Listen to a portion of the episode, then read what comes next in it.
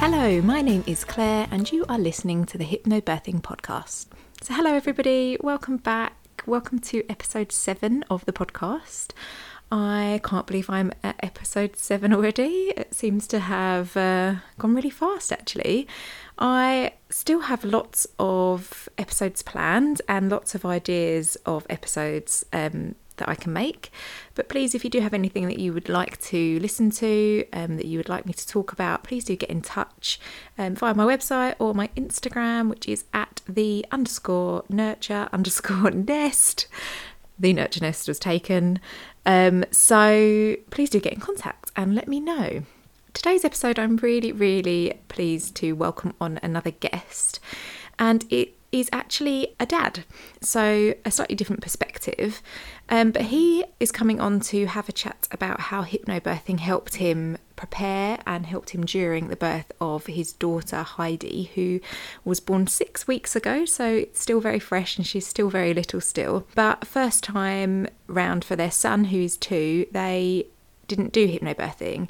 And so I was interested to find out a bit about why they chose to do hypnobirthing second time and what sort of difference it made to their experience and to his experience in particular being a birth partner.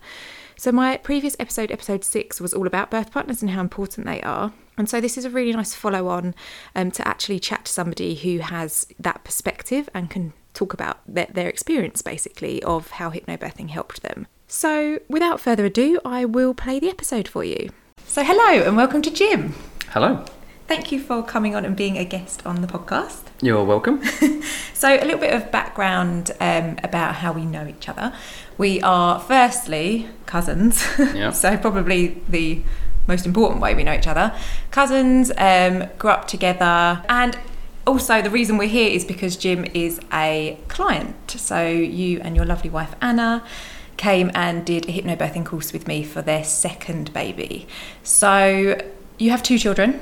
Yep. Harry, who is Is two and a half. two and a half, And Heidi, who is almost six weeks. six weeks. Wow. So with Harry, you didn't do hypnobirthing; you went the NCT route. Yeah, it was kind of all we, we knew at the time, I think. Um, we'd heard a bit about hypnobirthing, but we, we felt that NCT was, was a good start. Um, And it was like, it was great. We met lots of nice couples, and Anna's still friendly with lots of those people now. And yeah, it was good. So tell me briefly about Harry's birth and what made you, from your experience as a birth partner with his birth, what made you then want to do hypnobirthing second time? Harry's birth was quite an, an experience, I suppose. Um, it felt very, from my perspective, um, you know, way more for Anna, but it felt very long. It felt very uh, difficult, I suppose, in Mhm. a way. That there was a lot of effort and, and, stuff, of course. But um, yeah, I think with with the NCT thing, we felt prepared. We, we had a plan of what we wanted to do and all the kind of things we were coping mechanisms and things we were going to try and do. We had mapped out and stuff. And I think the way that it eventually went, as we, we had a hospital birth, and it it all sort of went out the window fairly quickly. That we didn't do a lot of what we thought we would do, and it didn't go the way we thought it would. Yeah. Anna was saying actually yesterday that the, the whole event just happened to us as opposed Yes. to us planning through it and And you hear did. that a lot actually with things like that is that a lot of people feel like it's something that just happens to them and that they don't have any real control over it. yeah Um, which obviously you don't really have control over it, but it's good to be able to get some control over your mind Mm. um, and how you approach it, I suppose. So you obviously were prepared and you prepared yourself for it, but I guess first time as well, you know, you, nobody really knows what to expect. Um, and so perhaps that's why, yeah, the plan kind of went out the window, really.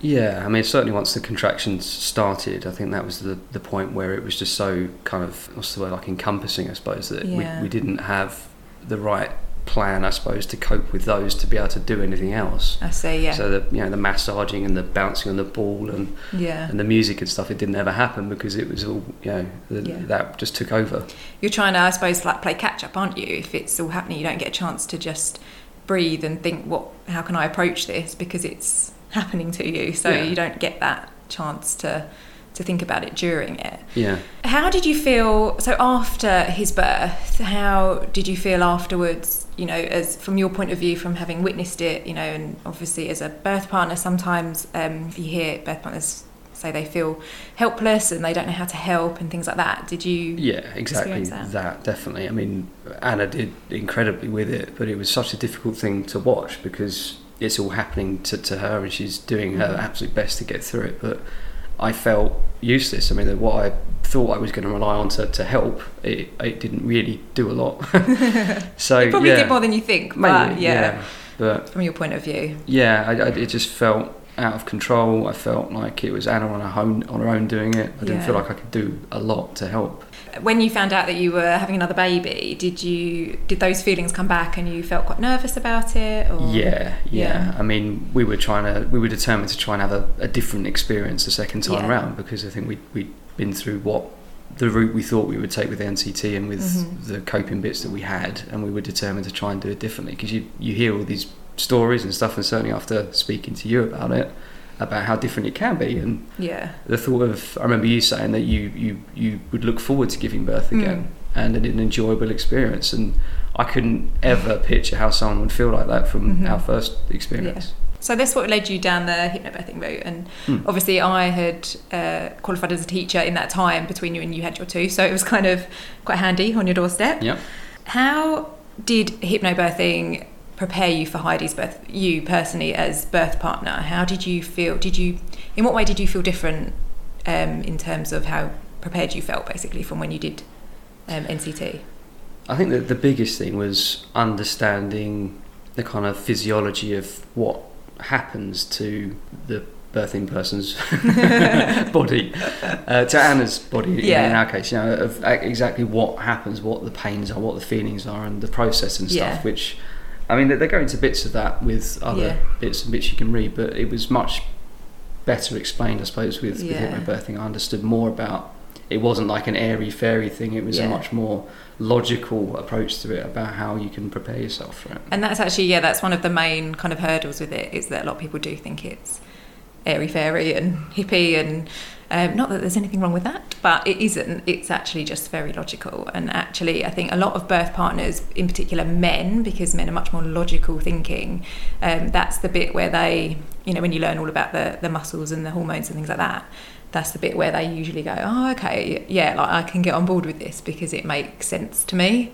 Yeah. Um, and so that's a really important part of the course, and it's why we teach it in the first session as well, so that it kind of gets everyone on board, really. Also, did you feel like you kind of had more of a role after you learned hypnobirthing? You know, because there are certain things that we teach birth partners to do, you know, like the relaxations and the light touch massage and things like that.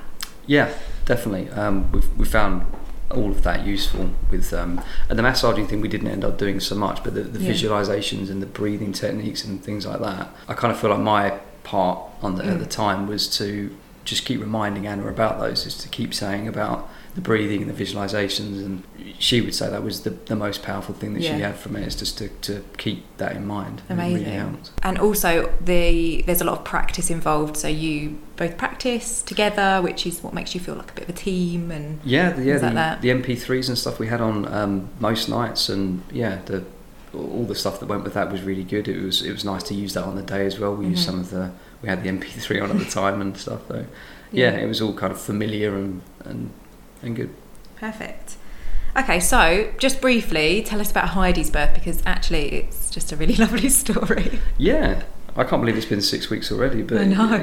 Um, it was it was so much different. I mean, we opted to, to stay at home this Mhm. time, which there was a bit of confusion with that because obviously Anna is high risk because uh, she has Crohn's, so Yeah. the consultant was really kind of firm about trying to make her have a hospital birth and this Mhm. sort of thing, and And you Um, used your hypnobirthing to really kind of dive down into why the consultant was, you know, trying to encourage a hospital birth. Yeah, I, I, and I get why they would do that, and I also see why we've we took the route that we did Mhm. um, because it was better for us, I think. And Yeah. you know, but Heidi's birth was totally different. Um, the contractions started at night, and then they kind of died down a bit, and then um, as the day went on, it was about I think three or four p.m. in the afternoon that Anna was walking around the garden. She was having an ice cream. and we, you know, we were both Yeah. relaxed. We were kind of looking forward to it. We knew what we were going to do. Um, it was so all nice. planned. Yeah, and then by about half past seven, it started getting going a bit more. The contractions. Anna was breathing through them, and she was just sitting on a dining room chair in, in the front room. And um, yeah, she, she coped really well with it. She had no idea how far along she was, how dilated she was, and how Yeah. close she was to actually giving birth um, until the midwife turned up um, about half past nine, I think. And then Heidi was born at 12 minutes past 10. Yeah, It was, crazy. yeah, And she was born in her in her sac, yeah, that was strange. Which yeah. is uh, it's called en caul, uncool, Right. and it's very rare. Um, but you know, amazing, and just shows that like how relaxed she must have been, and how relaxed Heidi must have been, and what a nice entrance into the world, being born like that. it, yeah, night and day compared to, to how it went Yeah. the first time round. And it's something that we both look back on as it was an amazing experience as opposed to anything traumatic or difficult. It was, it was really good. And how like important is that to you know it's it's a day that you remember forever. So how lovely that you have that memory of it now, and that you can look back and think, you know, wow, that was great. And you could probably understand a bit more from when I was saying I would look forward to doing it again because it can be a really nice experience. Although you know it's still it's not necessarily easy, and some you know it still can involve pain, as we know. Um, some people don't, though. Some people don't experience pain, but um, you know, it still can involve that, and still it can be a nice experience. Yeah, it, it definitely was. So you touched on it a bit um, just now, but your so your role for Heidi's birth was obviously you were at home. So I think when you're at home as well, it gives um, birth partner, um, in particular dad, if they live there, um, you know, a bit of it's their space, and they're so they're welcoming anybody that comes around into their space, and you know they can make tea and things like that. I know um, my husband, he was you know on tea duty, making everyone cups of tea, so it gave him a bit of a role, and blowing up the birth pool and filling that up and things like that which obviously if you're in hospital it's a bit like you're on their turf. Yeah. um, so you feel a bit like oh can i do this? Can i do that? So i think that gives you a bit more confidence anyway because it's your space. But yeah so you're uh, so that was a role for you. And what what else did you do? I know you said you were doing the um, the visualizations and things like that. Obviously you were doing the birth pool and Yeah, um, I, did, I think what I really sort of took on as my role, I suppose, was reminding Anna about the visualizations and the breathing. So every time a Mhm. contraction would come and stuff, it was like, yeah, this is one step closer towards yeah the birth and that sort of thing. And to, to remember, I mean, we had the your words echoing our heads about the up sensation, about how you know the, the rising feeling and stuff. so good Anna said that was um, invaluable. You know, it was the one thing that she really used and focused on, and it and it helped. that's great that's really good So, yeah, I, I was just reminding her. I don't think, not that she forgot, but yeah, Yeah. that was what I latched onto. and also your you know your voice is you know for her that's uh, probably calming because you've practiced together and you know it brings Yeah. her back to um, you know feeling calm probably and confident as well how i mean you said you just said it was night and day to first time how did you can you put into words how you felt differently second time compared to first time I mean, the first time was uh, was stressful. Um, it was a really, really long time. It was really, really difficult for, for Anna, and, and Anna's mum was there too. I mean, it was very difficult to see her go through that. And then you get kind of thrown out the other side of it, where you're back home, you're absolutely exhausted, Yeah. and you're trying to, you know, scrabble to, to get up to speed again. I guess. yeah totally Um, and the second time, it was it was it was relaxing. It was amazing. And it was, I mean, after three or four hours, I think after Heidi had arrived, we were back in bed. Uh, you know, Yeah. Anna wasn't anywhere near as stressed and stuff as she was the first time. And fortunately, she didn't need any pain relief the second time. So the first time she had pethidine, which yeah um, I think helped a bit in a way, but she didn't need that the second time. No. She didn't feel it was it was necessary. I remember her actually asking me not long before she was due, because I know some hospital trusts can prescribe pethidine for you to have at home, um, but actually our trust doesn't do that.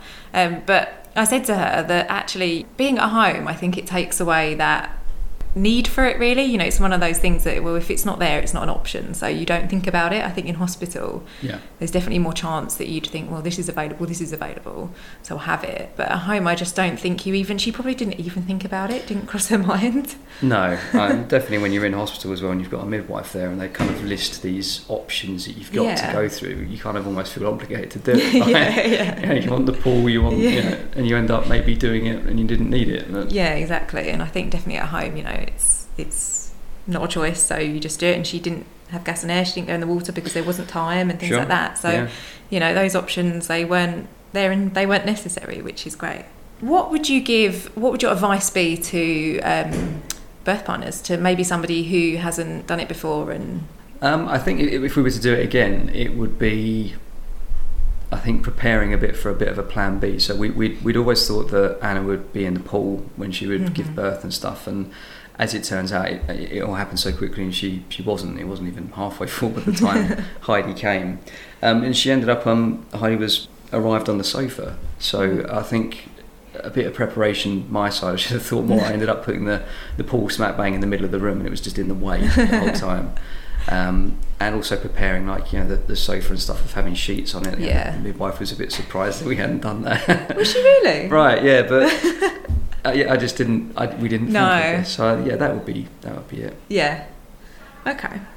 And what is what's the biggest thing you think that hypnobirthing's taught you? Is there, you know, Yeah, like understanding the mechanics of how your body works uh, and how it all, all will, how it actually does what it needs to do, and also understanding the options that you get given. So you, you know, if you speak to a midwife or a consultant like we were, is you get a very kind of clinical medical approach to a, you know one step after another.